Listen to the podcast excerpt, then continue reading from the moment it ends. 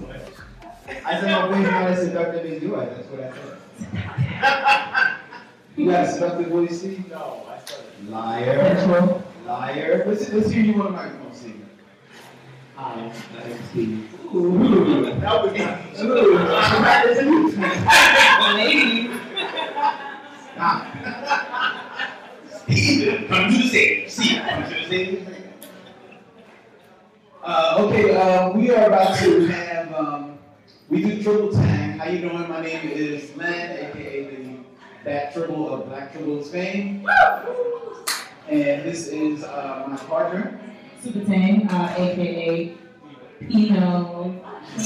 Pino Tribble. Yes, And we settled on Pino Tribble. Yes, I like Pino more. That's right. She's taking like about four different tribble names. Uh, this is Tribble Tang. We do this once a month here at uh, Amalgam Comics. We, it's a night of art, music, and geekery, where we get down and have artists and writers come down for signings. We usually have like a musical guest. Um, but tonight, in light of everything that's been going on this week, we thought that we would um, have a little bit of change of pace. Um, there is a great deal of emotion, for lack of a better word, that is going on throughout the community um, in every city inside the United States.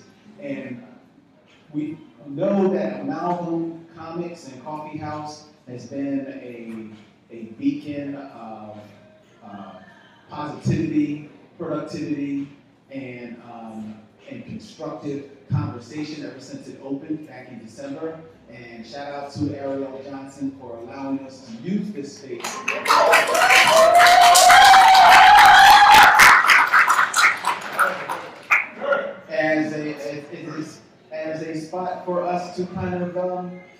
get some feelings off our chest. I invite all of you that are standing up there, because you, you all look very lovely there, there are open chairs. Honey, actually, actually, specifically, we counted them out. Right. There's one for each and every one of you. Literally. And so they'll leave. Nevertheless, um, so, so, um, like I was saying, it's, it's interesting, uh, me and Super Tang, and also I will be remiss if I did not introduce other members of the Black Tribbles that are here, um, including Kennedy, aka the Storm Tribble. How you doing there? Going to your house. And then we have uh, the Master Tribble, Eric E. Mack, who just stepped in. Master Tribble.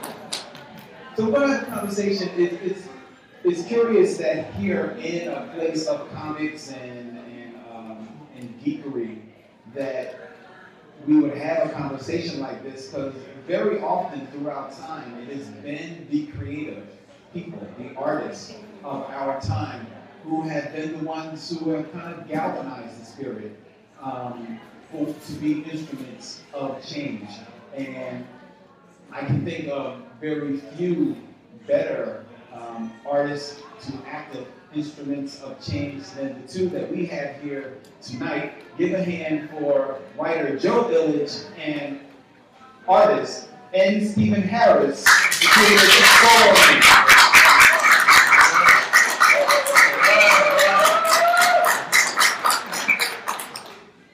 Now, I don't know if you are aware, but Joe Illidge is literally the smartest man on the internet. Literally. Thank you. He is, he is. And N. Stephen Harris, with all due respect to all the artists that are in the audience right now, N. Stephen Harris is literally the best damn artist in the world.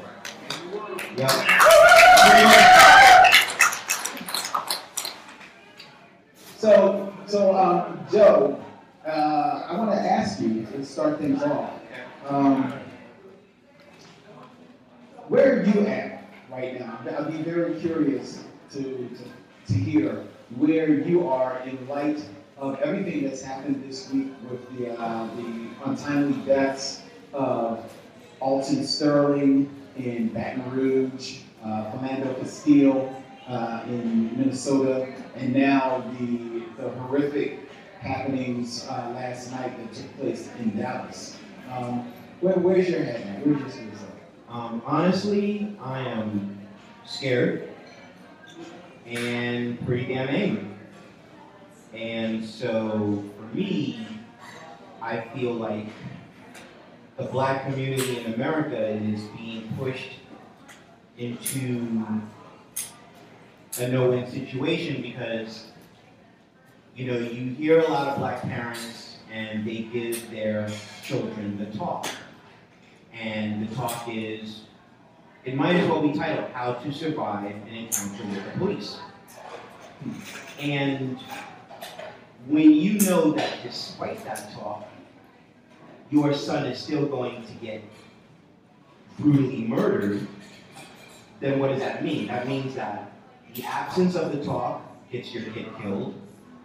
The talk still gets your kid killed because the people on the other side are abusing their authority and they do not care whether or not you use the vocabulary of being conciliatory in order to avoid a violent conflict. So for me, I'm really trying to figure out what is the possible solution? How are we going to survive this? I was gonna ask, do you think that in light of all these incidents that are happening, that, I mean, everybody's saying that something's that, do you think that finally there are gonna be some genuine steps into, you know, at least investigating or at least getting some type of justice for the people who are, who are dead now and then probably for future, uh, incidents that are happening? I mean, this week has just been so extraordinary because it's been back to back. Yeah. I would like to think that because of that, that's going to represent a fever pitch that is going to yield some justice. Unfortunately, I don't think that. I think that because of what's happening with the presidential race, because of what happened in North Carolina and laws being prejudicial against um, transgender people, I feel like this year in particular, we are reaching an apex of open discrimination against people who are not white, male, and cisgender. So I don't think justice is coming this year, and I want to be wrong. Because these crimes are being committed with reckless abandon. You've got politicians basically saying that real America is now going to go after Black Lives Openly, Matter. openly threatening the president. Yes, openly threatening the black president, openly threatening Black Lives Matter, which is an organization dedicated only to peace and justice and equal treatment. And in this climate where anyone can get away with that, unfortunately, I think it's going to have to get worse before it gets better. And I think the tricky thing is what are we going to do in the face of it? And I think what's really dangerous is a lot of people are talking about a solution of armed revolution. Or they'll use a word like war. Yeah, I was to say, I was about to ask that. Well, yeah, what do you say to those people who feel like there needs to be some type of, you know, you know, drastic action, almost as what the, what the sniper was doing in Dallas? Right. Kind of, you know, like, look, you know, kind of, you know, straight up. I think, um, despite the undermining of the protests that just happened, I think protests is still very powerful. I think that Occupy Wall Street and Black Lives Matter have reinforced the vocabulary of effective protest. I think that still has to be done. I honestly don't feel anyone should say the word war unless they fought in a war. War is not what you see on TV, it is not what you see in the movies. Unless you have been in a war, don't suggest war. Um, an armed revolution, that's not gonna work. Because the enemy has more munitions, because the NRA is clearly presidential, um, um, prejudicial against people of color. So I think the kind of revolutions that are gonna be required are going to involve more of the technology that we have at our disposal. I think we have to become invisible targets. I think we have to make it harder for them to kill us. And so we have to figure out ways to do things without necessarily being in their presence. You know, when you have organizations like Anonymous, when you have you have a lot of people that are technologically adept and you know they're using that knowledge to basically do things on Snapchat. And it's like, hey, why don't you take that technological knowledge and why don't you put it towards some kind of a revolution that can broadcast messages, that can um, inspire certain kinds of actions. Um, a friend of mine, uh, her name is Lisa Sorensen, she put up some posts today which suggested black people put more of their money into black banks, put more of their money into black credit unions. And so that is a way to say, okay, well, maybe we need to centralize our resources so we can figure out different ways to use these resources. So I think we have to figure out solutions that are aggressive, but not with emissions. And I think we have to find ways to be invisible and effective.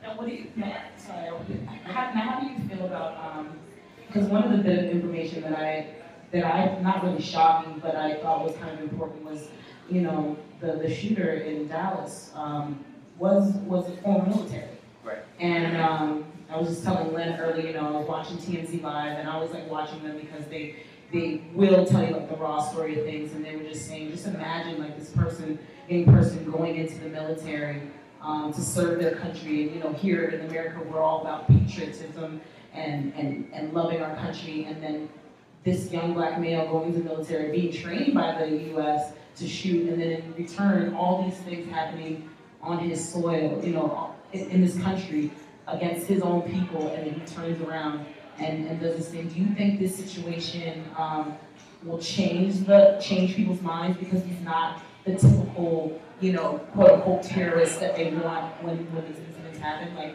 do you think it changes people's minds that he was somebody who served our country and because of these situations been going on, like something psychologically probably, you know, snapped in him, or you know, some people said, you know, that you know he's full of rage. I mean, when not saying that like, that would justify it, but saying that you know when you're angry or when you're full of rage and you're you're desperate and you want to make a change or you want some type of action, I mean, you'll you'll go to the breaking point. So like my thing is, you know, is is that something that um, changes the situation? Do we think that we need to kind of relook into um, you know about the people who are protecting us? Um, in the country, and do we need to look back even with the veterans, like who are going around in the, in the U.S. protecting us and then coming back here and they're not getting the same respect? Yeah, I mean, I'm not qualified to say what took this man to that point, but if we want to think about the American military and how soldiers are treated when they come back home, they're not provided with sufficient benefits. And I would imagine one of those benefits that they're lacking in is adequate psychological evaluation. So they're coming back here with things like post-traumatic stress, you know, disorder, and something like therapy could prevent someone from using their anger in the worst way possible.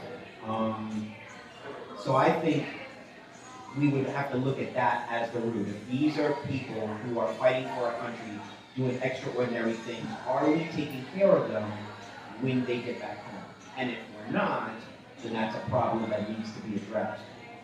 I mean, on a larger scale, when I think about, you know, black soldiers in particular, going to fight for America, coming back, and America does not welcome them, you know, with open arms. I think about World War One, and I think about the black soldiers who did the same thing. They came back and they were still spat on and treated like second-hand citizens at best.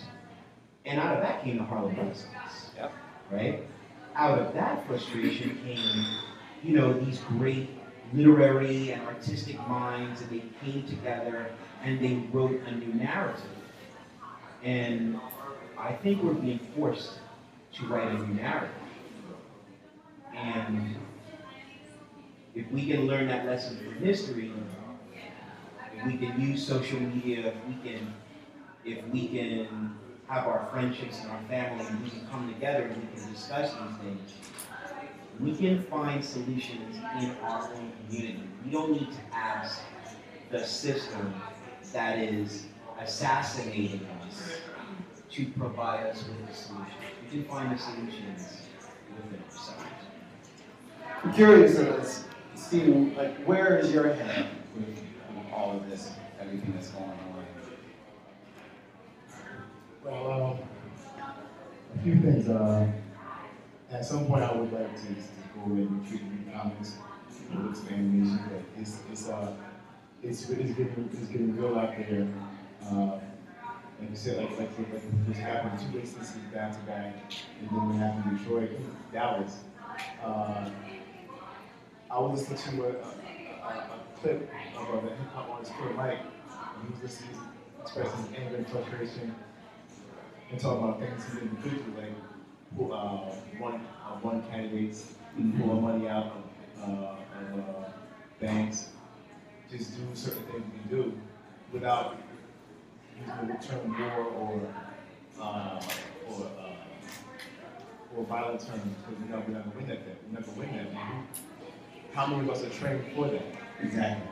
How many of us have, have armament to deal with, not the not the military, but the, the white militia? Mm-hmm. uh, they're, they're, they're just like salivating at the, at the, bit for that.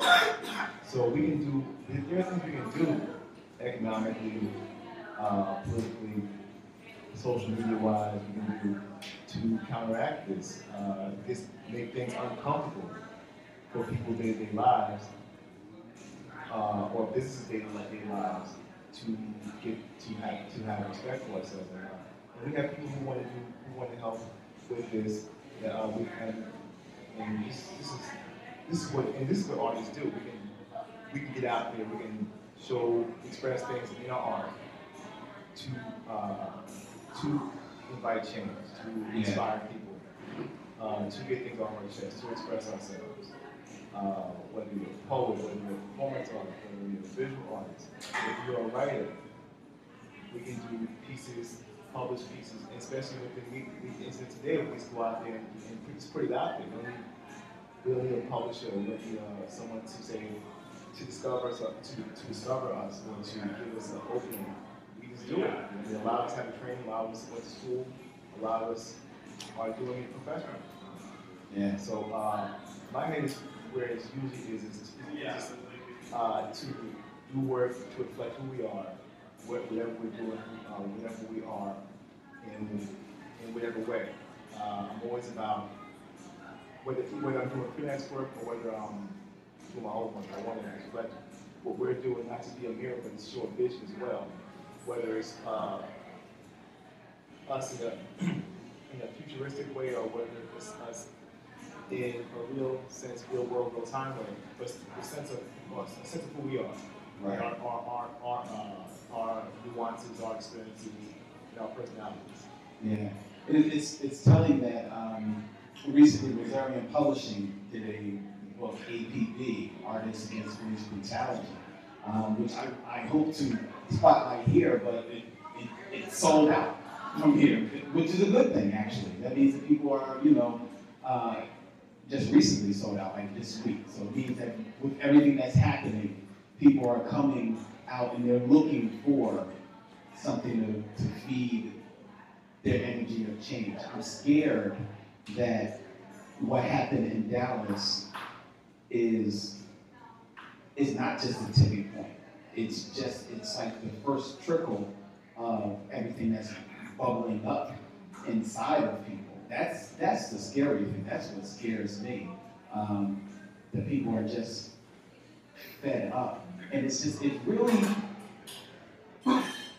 like I find it ironic that all of this is coming down right at the same time that this magnificent documentary on O.J. Simpson in America has uh, debuted on ESPN, which definitely tells the story of O.J., but more importantly, tells the story of um, the black population in Los Angeles and their relationship with the police there. And just just watching that documentary gets your blood boiling, you know? And then for all this to just come out like it has, it's um, it, it's it is scary. It is scary. But the world, like you said, Joe, with social media, making the world more of an, inclusive and together neighborhood, does allow um, for change to be um, even more immediately felt. Um, but like you also said, we do need to take advantage of the different forms of social media uh, in a more progressive way and not just, you know, selfie and everything. And, and going forward with it, thinking a little bit more forward with it and uh, using those means to, you know, kickstart change. Just like if not for Facebook Live, we would not have had the video that we had of um, uh, Philando Castillo, the uh, horrific video that it is. Like, just, you know, think it, it was shut down and then it was Yeah, put back. yeah. You know? I mean, the, the technology today is so scary, but yet, you know, um, so very useful. I mean, we have Periscope where you can do it. I mean, the Facebook Live is the Yeah. newest thing. Everybody's using it and is exposing people in real time without any kind of publicist being in the way or any type of, you know, television boss telling us like, well, let's cut this story, let's cut this line, like you're seeing it raw. And, and in that situation, it was a licensed carrier, you know, in a car, being stopped for a broken, you know, or the taillight. Mhm. And then he was following the law. People even, you know, we, we question all the, we question the, the, the victims all the time. We question the deceased all the time, but never the people who were alive. And people always say, well, what happened before? Before, like, it shouldn't matter. A broken taillight stop should not result into a, the death. And he did everything right legally. When if you're a, if you're a gun carrier, legally you're supposed to tell the police officer, I am a gun carrier, I have a license, this is where it is, and they respond with, show me your license and registration. Why is it that when you're asked to show something legally, the first question, you, you get killed? You know, you have all these police saying that they're scared. Why are you? Why are you on the on, on the beat? Why are you in a cruiser if you're so scared of the people that you're policing? And and that's the problem that we're having. We have a bunch of scared police all of a sudden running around in the streets. And if that's the case, then we need to get them off the streets. And You know? hopefully there's some, some self-examination, which is a lot to ask this country, for some self-examination. Yeah. Because, you know, you, uh, there was a, another clip on Facebook with, uh, I think the Hot 97 show with, uh, Rosenberg, or something, or something, Rosenberg. He's with another officer on, on, on the phone call, because he, he basically asked the officer, the officer do something wrong, he said, and the officer kind of hesitated a bit, and he went in on the officer about, so you can't even critique another officer. If I, as a DJ, if I see a DJ doing bad, I can, I, I'll, I'll say it because he's doing bad. And we did, as artists, definitely critique other artists. We always critique other artists. I mean, I know I was critiqued a lot coming up, and other other officers have a problem saying another officer did something bad, did something wrong.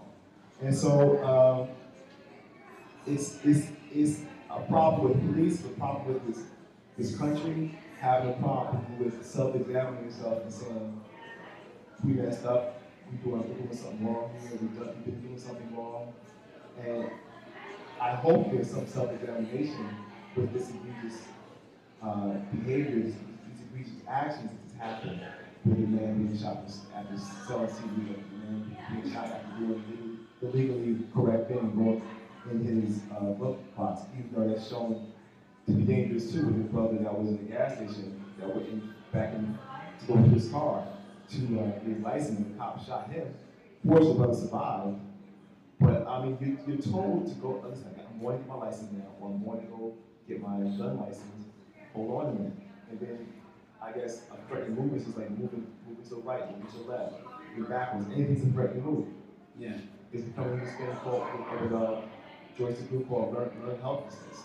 Anything we do is something wrong. So sometimes people just end up doing nothing. I hope it doesn't happen, but uh, hopefully something powerful will come out of these actions. Um, I think that's like the worst part of all of this. Like nobody's being held accountable.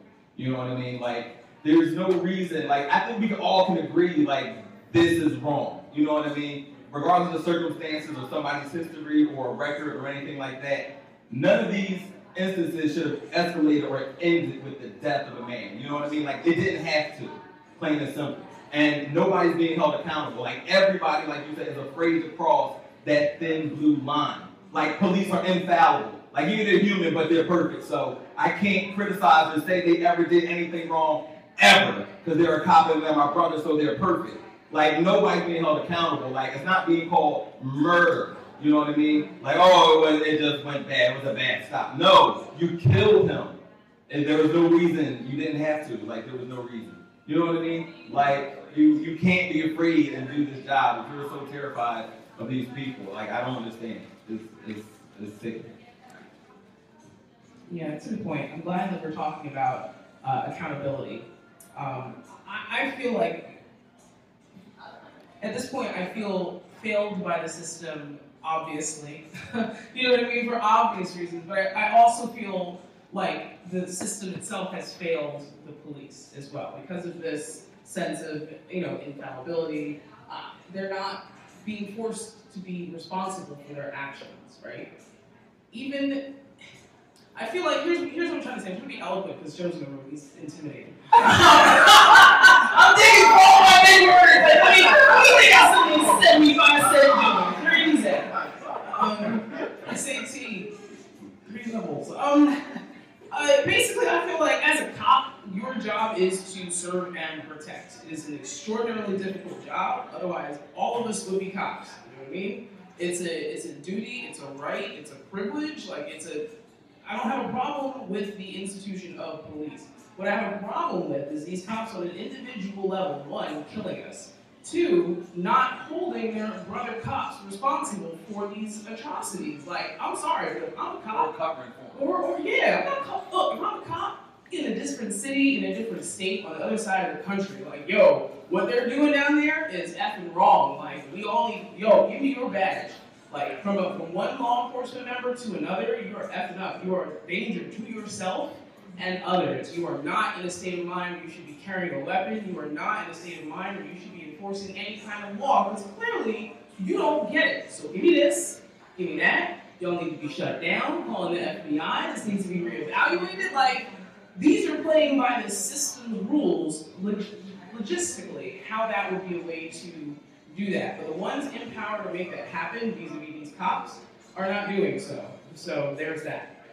I really like the point you brought up about uh, an alternative type of revolution, doing it financially, doing it technologically, however else aside from, from violence.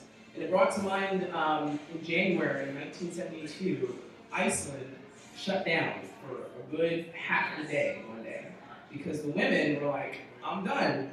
You're not to talk to me like this at work. You're not to talk to me like this at home. You're not to run up in my house causing all this ruckus and I'm trying to feed you and rip. No, I'm done. All of them walked off of their jobs, walked out of their houses, and protested and were like, gender equality now, fools. And the, country shut down. Men were like, oh, shit. you know, just think about, think about men here. Think about all the women that you work with. Imagine if everybody got up and left. Think about if your mom one day was like, you know what, I'm not cleaning no more. Done. Like, you have to stop. You have to come to terms with what that contribution means to your society or your culture or whatever the case may be. And I feel like there are enough of us and there are enough people in positions with the resources, with the funds to do that successfully in this country. We covered an event in February, the Black Engineer of the Year Awards. That was 30,000 rocket scientists. Like, come on, don't tell me if I didn't get all these people together and be like, listen, I'm out, let's go to Mars, it'll be New Wakanda, let's do this, let's go. That in 30 months they couldn't at least give me a blueprint. Like, all right, this is what we need. And don't tell me Ray Ray and then couldn't get the parts. Like, don't, don't play with me. Like, it's possible. The problem is, the reason why all of us aren't ready to drop everything and leave is because so many of us are reliant upon these paychecks signed by these white people. And I hate to bring it there, but by and large, it's what the problem is. Like, I can't, oh, I love the protests, but, you know, I got phone bill kidney braces, I need to go to work. You know what I mean? Like, so part of that is finally just releasing ourselves from the, the, the entrapment of the system being like, no, I'm not gonna follow these rules anymore. I'm not trying to kill anybody. I don't want to get killed. I'm just not acknowledging this any further as a source of power over me. And to do that would require a whole shift of social consciousness. And that's the hard part.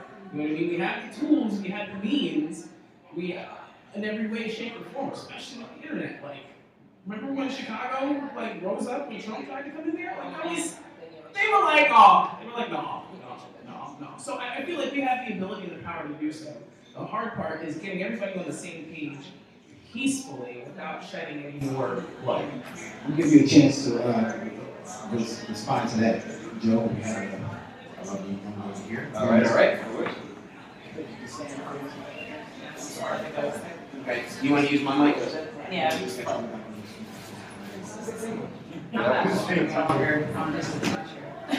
But I. I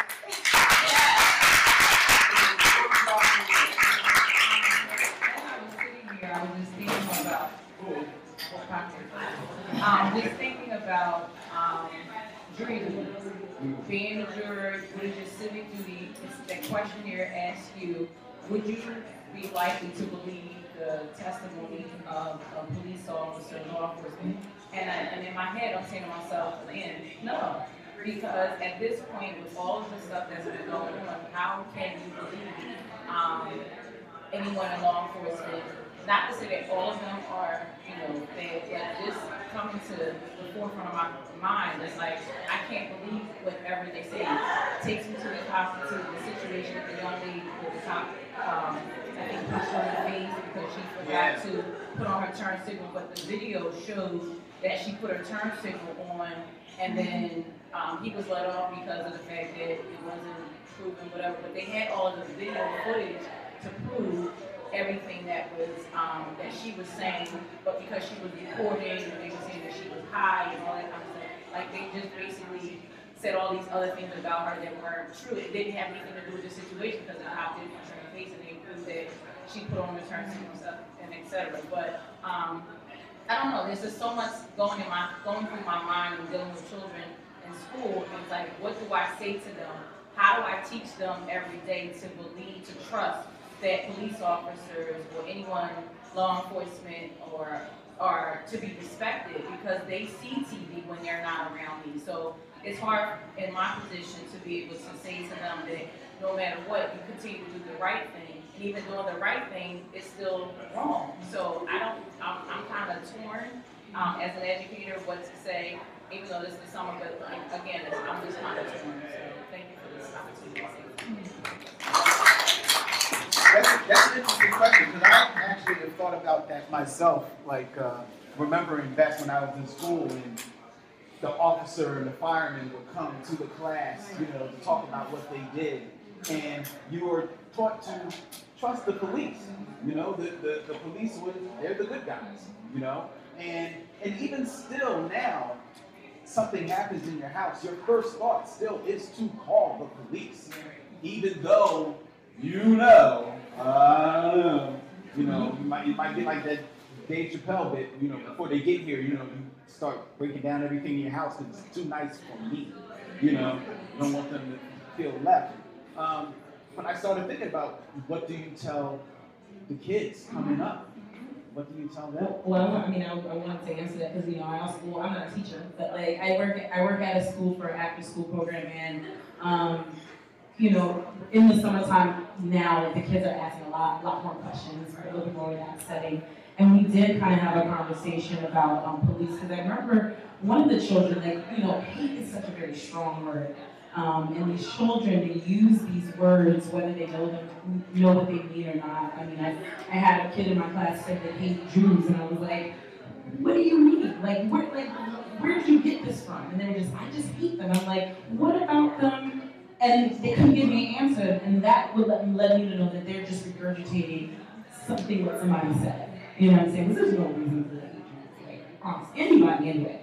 But like when it came down to police, I remember they, um, one of the kids were reciting one of the lyrics, and they were saying something about they hate cops and you know kill all the cops. And we're outside in my garden, um, you know, helping out the garden, and one of the children feels the need to want to yell out at car passing by, you know, F you cop. And I'm like, I had to pull him, was like, no, no, this is not what we do. And the conversation that we had, I didn't want to yell at them, but you know, um, I wanted to have a conversation with them. I was like, what makes you feel that you can say this to them, you know? And his reasoning was like, you know, which, which where I got, I get where he was coming from in light of all this stuff that's going on. He was like, well, they're out there killing us and they don't have respect for me, so why should I have respect for them? And I get that, you know, I get that. You know, you treat people the way that you want to be treated. And and I told him, I said, no matter what, you must you must still have pride in yourself. You must still respect yourself, and you still have to respect others. You know, there's there is gonna come a time where you're gonna have to defend yourself. There's gonna become a time where people are gonna take advantage of you, but you still have the same grounded, and still respect people first. I said, now what would have happened if that cop car would have turned around? Is the excuse that cops kill other kill people and they don't have respect for me going to be the right answer when they're coming over here, you know, Because we see the video, they have no problem slamming down babies and dragging them across the road and pointing guns at their heads. So it's like, when are you gonna tell them that's not a reasonable answer? And said, you have to read. That cop didn't even do anything to you. You know, these are probably, you know, so I always say like, have a conversation with them. Try to teach them, you know, I, for me it works, I, for me what works is that teaching them how to respect themselves first. Just respect themselves first, respect their family, respect the people around them, and just, you have to learn how to trust. I mean, unfortunately, there's people who take advantage of that, but, you know, when I'm in trouble, a cop is the first person I ask. I, I mean, as crazy as it seems in this situation, like, you know, I'm afraid, but then I'm not. Because I still have that balance that I know not everybody's like this. You know, not everybody's like this, and you have to walk with that type of faith. And, you know, can't really talk too much about faith in school, but, you know, it's, it's one of those things. I just say, keep having conversations. You know, keep having conversations with these youth. Uh, hello, I'm Derek, and I think this whole everything that's happening this week, like the problem I had with it was what the media's doing with this story. Like, you see things in the media where it's saying like, well, black people get mad when the cop kills us, but they don't do anything in the community, when a black person kills another black person. Do I think that's a problem in our community? Yes, obviously. But the, the thing about it is, when a black person kills another black person in our community, there's always a conviction or consequence that goes with it. There, you never hear about um, a black person killing another black person just getting a slap on the wrist. No, he's going to jail. With cops, they feel as though they can kill us, but in the media always tries to justify. Well, maybe the black person shouldn't have done this, or maybe if he would have had his hands up. Well, that still doesn't justify the fact that you killed an innocent man. Like the thing that happened in Louisiana, they were the first thing they did was pull up his um, background check. Well, well, you know he had a criminal record, and so what does it matter? You know what I'm saying? So it's like, and another thing I don't get is how people, the media try to portray it as um, if you're pro-black, you're anti-cop, or if you're um, pro-cop, you're anti-black. No, you can be both. Like me, I know a person like that wants to like empower myself. But also, I have no cops. I have some family members that are police officers. You know, so, but the thing is, like, and not all cops are bad. It's just they're in a bad record for what some asshole cops are doing.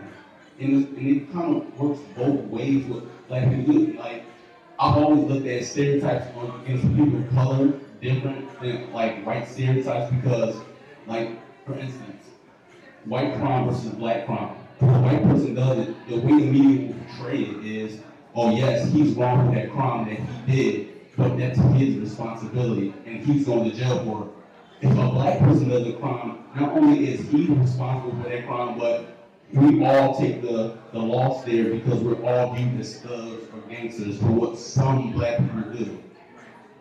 So. It, it, it's interesting you bring in media into this, and I know Joe, you're probably aware of this. Um, with the whole thinking about you know back to back, the whole thing with uh, the gorilla Harambe, and you know they had to kill kill, kill the, the gorilla, but in the midst of all that, we learned everything about the mother, everything about the the father, the, the, the father. Who wasn't even there? You know his social security card. You know, and, and you know everything. His whole like. Who he kissed first, like. Exactly. His video, rental history, everything. We learned everything about that. Cut to what happened down in Disney with the gator and the little boy dying. Well, you know, it's Disney's problem. No, did we hear anything about what happened with that family? It's, it's totally different. Um, but to the point of where we can be the the uh, anonymous, invisible um, answers. There was a young, the young uh, white boy that was arrested for some kind of sexual violence on, on campus. Oh, yeah. And the picture that was, eh, the media would always run was like his prom picture. And we, you know, the voices were heard to say, no, let's see that boy's mugshot. You know, because you're quick to see the black person taking the perp walk, you know what I mean, or their mugshot like in the newspaper and everything. Let's see that boy's mugshot and it got changed. I'm gonna tell you honestly, like on a media standpoint, and not to like you know be on one side of it. Honestly, that has to do with, and it's unfortunate, because it still goes down to economic, um, um, status, but that really has to do with people having a good lawyer. You know what I mean? Like, a lot of these other, these affluent families have good lawyers who can go in and go ahead of the, go ahead of the press, tell them like, no, don't release this here. Here's some pictures, send this out to them. Whereas some black families who are struggling, scraping to even probably get up a decent lawyer, they don't have that advantage. They don't have that advantage of a lawyer saying like, hey, such and such is outside, such and such news is out there, let's get them out into the, get them out in the back. You know what I mean? Like nobody is protecting those minority families when it comes to when it comes to like like you said the perp walks, the, the the way that they're portrayed in the media. And I mean nobody only very few cases that I've seen where it's just like look they're to show these photos they're to say this story about them and part of that has to do with the representation that they have. You know because we all know blink an eye there's a news truck right there with with the cameras and now they're going to do the big fresco anybody can download the app be at the location videotape a scene and get paid for it. You know what I mean? So like news, you could be one second into doing something and somebody could already film it. You know, your representation is is smashed right then and there. So Yeah, I mean, I think what we can learn from the American media apparatus is a reminder of the value system of America, right? So you're talking about a young man rapes an unconscious woman, and he is given three months probation, while that woman's entire life is eviscerated and she is shamed for a period of two years. So this young man, he's Caucasian, he's blind, he's cisgender, he's good looking, and he's an athlete. So we can see that those things are part of a national value system, right? So basically, we can see what is considered important and what is dismissed or what is mischaracterized. And so, I mean, the education we get from it is, you know, the vocabulary of bias. And I think one thing we need to do is we need to look at media outside of the United States. Yeah. Right? So do not just look at MSNBC, Fox, CNN. Look at BBC. Look at Al Jazeera. Al Jazeera. Look, look at the look at one thing that's happening and watch four different news programs and see the four different perspectives and maybe get an entire picture. Right. Um, you know, another thing that's happening is because these tragedies are happening one in back of the other, they're actually getting smashed into each other and turned into one big media mess. Because I think you had a situation where was it um was Castillo's mother was asked what she- thought about the Dallas incident? What's up, Sterling's Oh, Sterling's mother, right? And her response was basically, I haven't buried my son yet.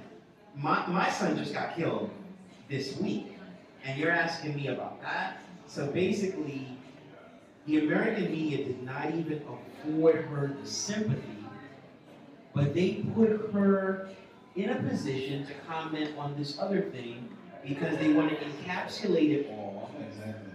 and they want to use her position of being emotionally off guard and fragile to get a sound bite out of her that can be used against um, us. Yes. Can be used against her, right? Because if she can comment on the Dallas incident, then we can distract from her Exactly. we can distract from her loss. So, as frightening as these things are, I think we need to look at them and we need to say, what can we learn from them?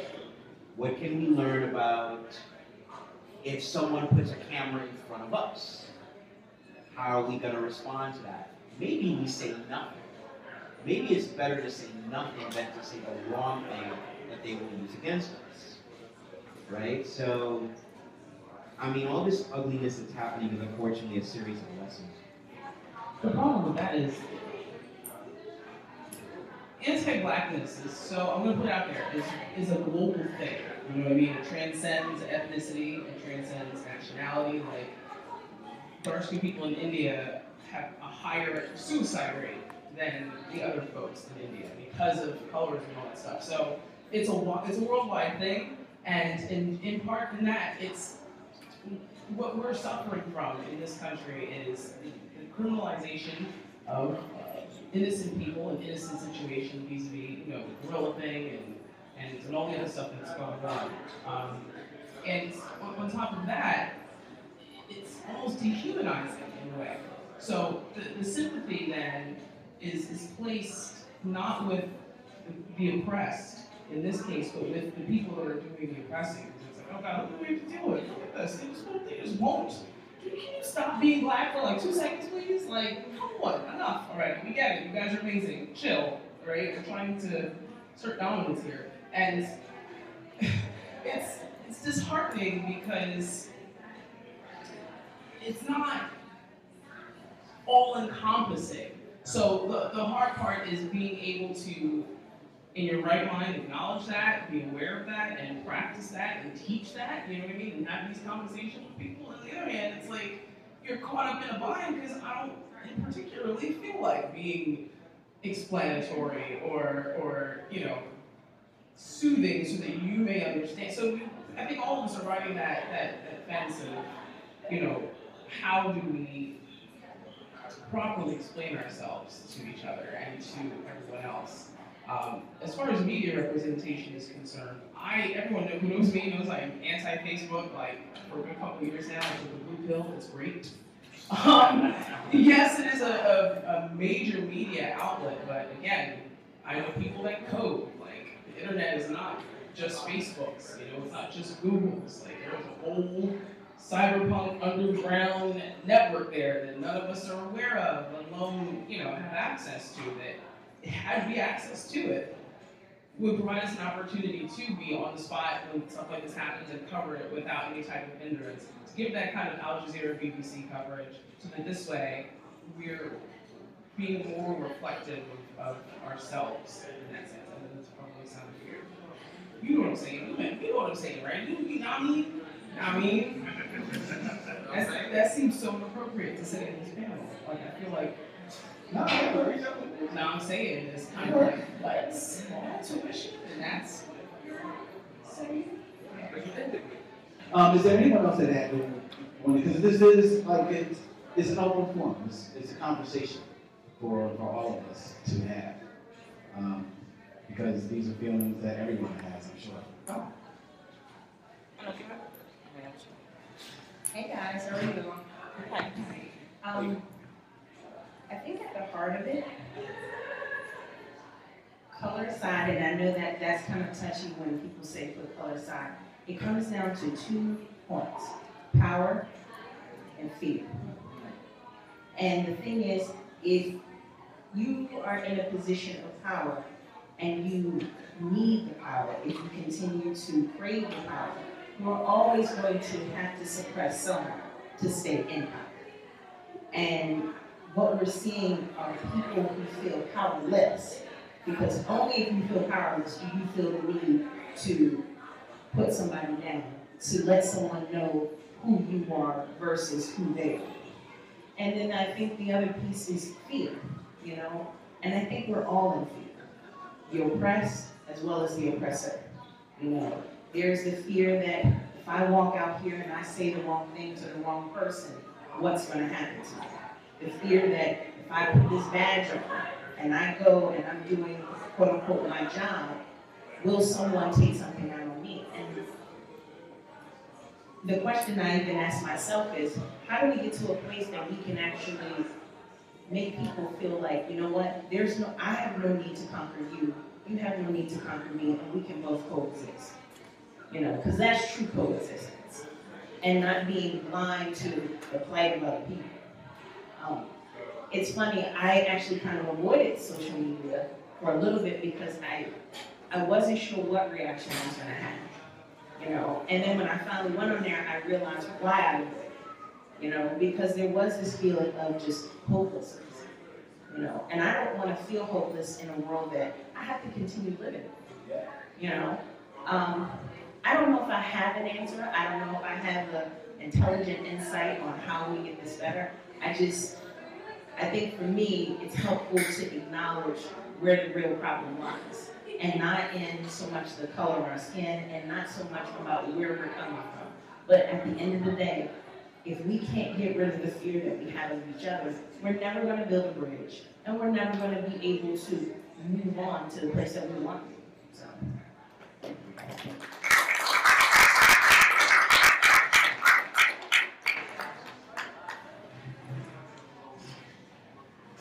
Powerful words, definitely powerful words. Um, talking about fear, going right back to the beginning there, Joe and, and Stephen. Um, that's what everybody is fearing. That's what sparked this conversation. Really. Sparked for um, Malcolm to open up the door for this. So you can feel it. You can feel it just walking on the streets. Um, and it's not just in, in, you know, like you say, that fear is, is colorless. It's not just in us, it's in everybody. You know, this is a mixed crowd that is here because there, everyone is feeling it on one level or, or another. Um, and I, I don't think we're going to find the answers here, but I think that in a way, this conversation is, you know, a start towards the remedy. Um, it was interesting. I had a conversation with a, a friend at work just the other day. Um, this was amazing, like that, that two hours of time where it was just only the Alton Sterling thing happening, and um, she came up to me, a white woman, and she was hearing people talk about it, and somehow their conversation had gotten into the talking about white privilege. And she was asking me, you know, I hear this term all the time. What what does it mean? What, what, what is it about? And I had to kind of like, she had a, a rudimentary idea of what it what it meant. But to her thinking, it was like, I don't see that as privilege, I just see it as I've never had to think about it. and I said, that's the that you have. But the interesting thing about that was that uh-huh. she, literally, she literally sat down and she was like, okay, man, okay. She sat down, went back to work, I went back to my thing. And about maybe an hour or so later, she came back to she came to my desk, she was like,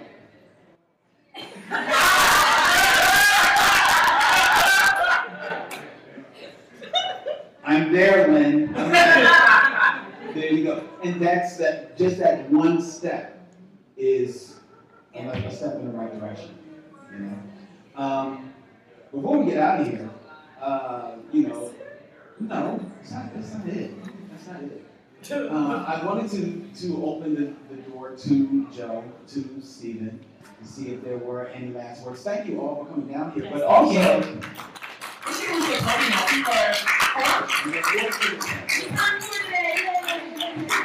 Um, but also, uh, thank you for coming out to support Joe, and, and thank Joe and Stephen for allowing us to take the opportunity of them coming down here to sell comics. They came here to sell Ptolemy, Yeah. which is a banging book, so y'all should definitely buy it if you have it. It's a banging comic book. It- it- it's- It's hot. But uh, I want to thank them for taking the opportunity to letting us open their signing up to this. Um, so I want to open the door to everyone here, starting with you, Joe, and then Stephen, um, to any last words that you may. Oh, well, we have some. Ahead. Something that might move us back into this conversation about Solomon because uh, I I haven't read it yet, obviously, but um, I was reading a little bit about it today, and it mentioned that protagonist, you know, is is a hacker, is a young hacker, very interested. So it's clear that you've been thinking about this kind of thing for a long time, probably before these, you know, all of these events occurred. Um, and do your feelings about a non-violent revolution or revolution, you know, partially mitigated use, using technology, um, do those inform your writing of that, of Solomon? I mean, definitely, it was a product of our time the creators gave Steve and I a lot of leeway with it. So, for example, something as simple as originally they wanted the character to live in Texas. And I was like, okay, that's, I didn't say that's ridiculous, but it's ridiculous. it, it, it was an idea worthy of ridicule. And so I said, okay, um, if we're gonna put him in a social setting in which we're gonna deal with themes of class warfare, um, Steve and I live in Brooklyn. Let's do it in Brooklyn. Oh, wait a minute. Brooklyn is 99% gentrified. Oh, wait a minute. There's one spot in Brooklyn that is not gentrified yet, and that's East New York. Bang. And I said, okay, we're going to put this kid East New York. Um, the fact that he's a hacker, that was actually something that we were told, but I decided that it was going to be his form of activism. Um, he is not interested in breaking into Bank of America's servers or anything like that. His agenda is really going after corrupt, wealthy people and politicians. And he's telling himself that he's doing it for the right reasons. Um, the reason he's doing it does connect to the death of his mom, which will be revealed later. His mom was a crusader. Um, but the idea of revolution through invisible means. I think that's our one of our only recourse recourses now. I think the idea of revolution through art is one of our only recourses. You know, um, in Ta-Nehisi Coates' book Between the World and Me, he talks about the mutilation of the black body. So they are trying to destroy our bodies.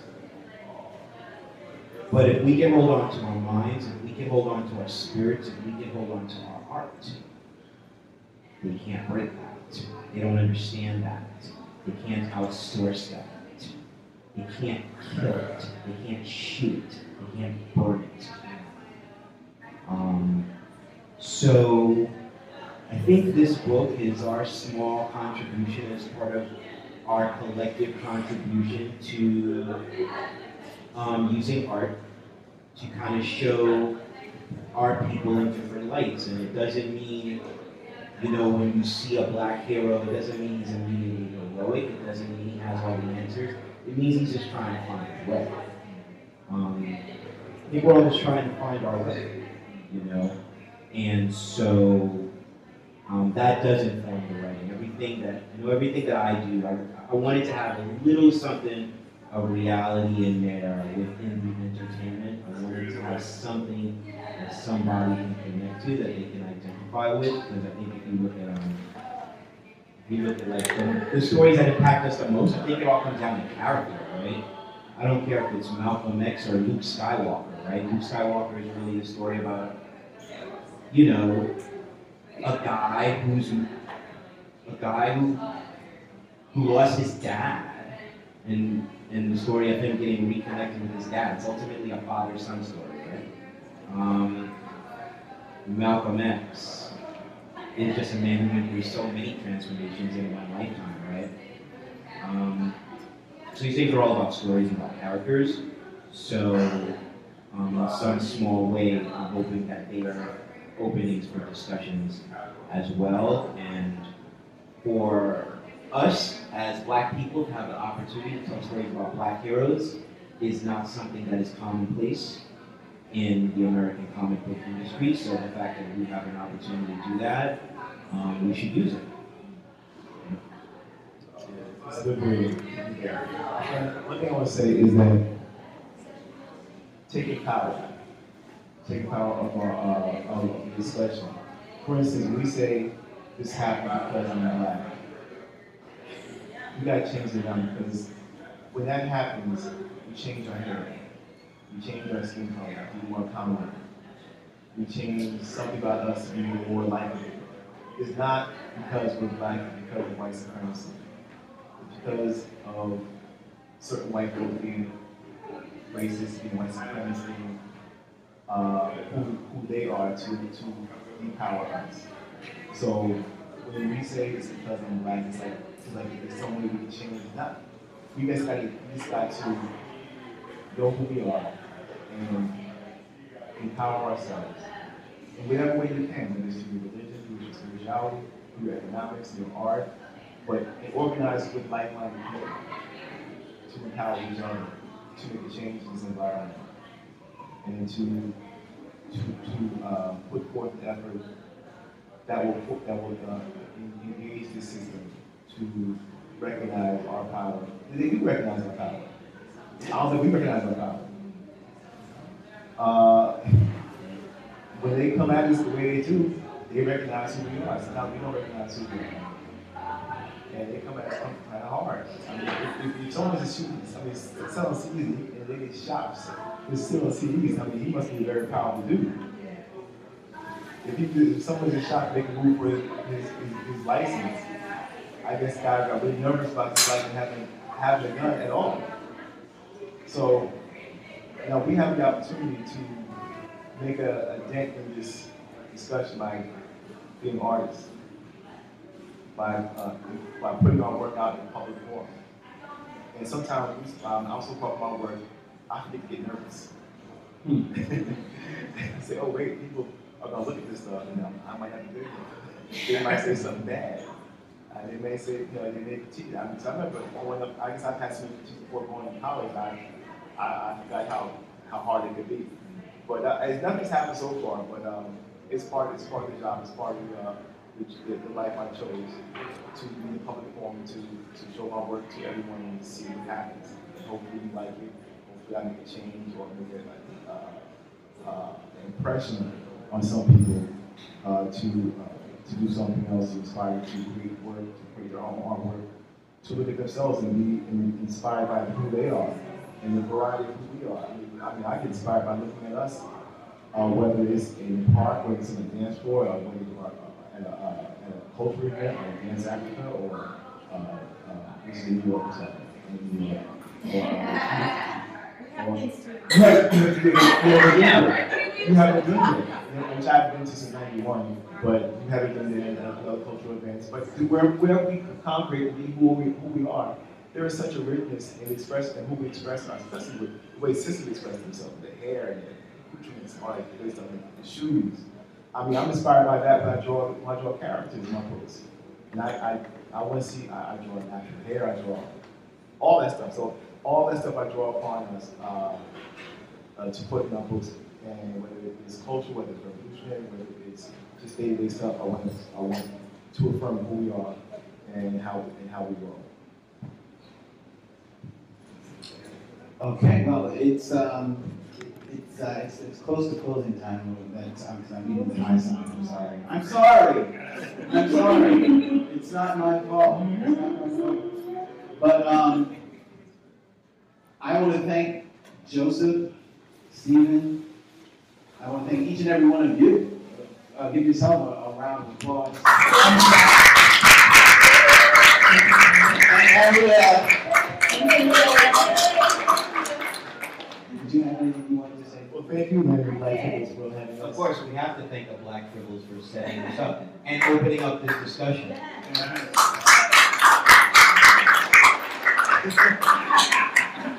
And thank you, Ariel, for having us too. Um, thank you. I just, I wanted to thank everybody for coming out and, um, you know, sharing your thoughts at this, um, really tough time. I, it's hard for me to really think about it. It just makes me sad at the end of the day. So, um, but just thank you for coming out and, and sharing your thoughts and hopefully, you know, we're on a road to healing, to change, to, to figuring out this, you know, mess that we find ourselves in, you know, regularly, you know, which has become so commonplace. Um, but again, thank you for coming out. You know, we um, pride ourselves on being a community geek, space. This is a place for everyone to just come and, be who they are. Um, so if this is your first time here, thank you. Please come back. If it's not, thank you. Welcome home. Um, I want to encourage everybody to sign up for our mailing list up at the front. Uh, where we keep you informed of any time we're doing events like this. You know, if this is something you like and want to be a part of, you know, um, hooking our community and join the amalgamation officially. And yeah, um, on your way out, make sure you grab some treats, uh, things in the case. The cookies is bad. the pastries in the case are 50% off at the end of the night, so help us out so we don't have to like, okay. throw it outside. um, but yeah, thank you so much, guys. Thank you for coming. Thank you for um, just sharing and uh, venting and, and hopefully healing with us. Thank you for giving us a space.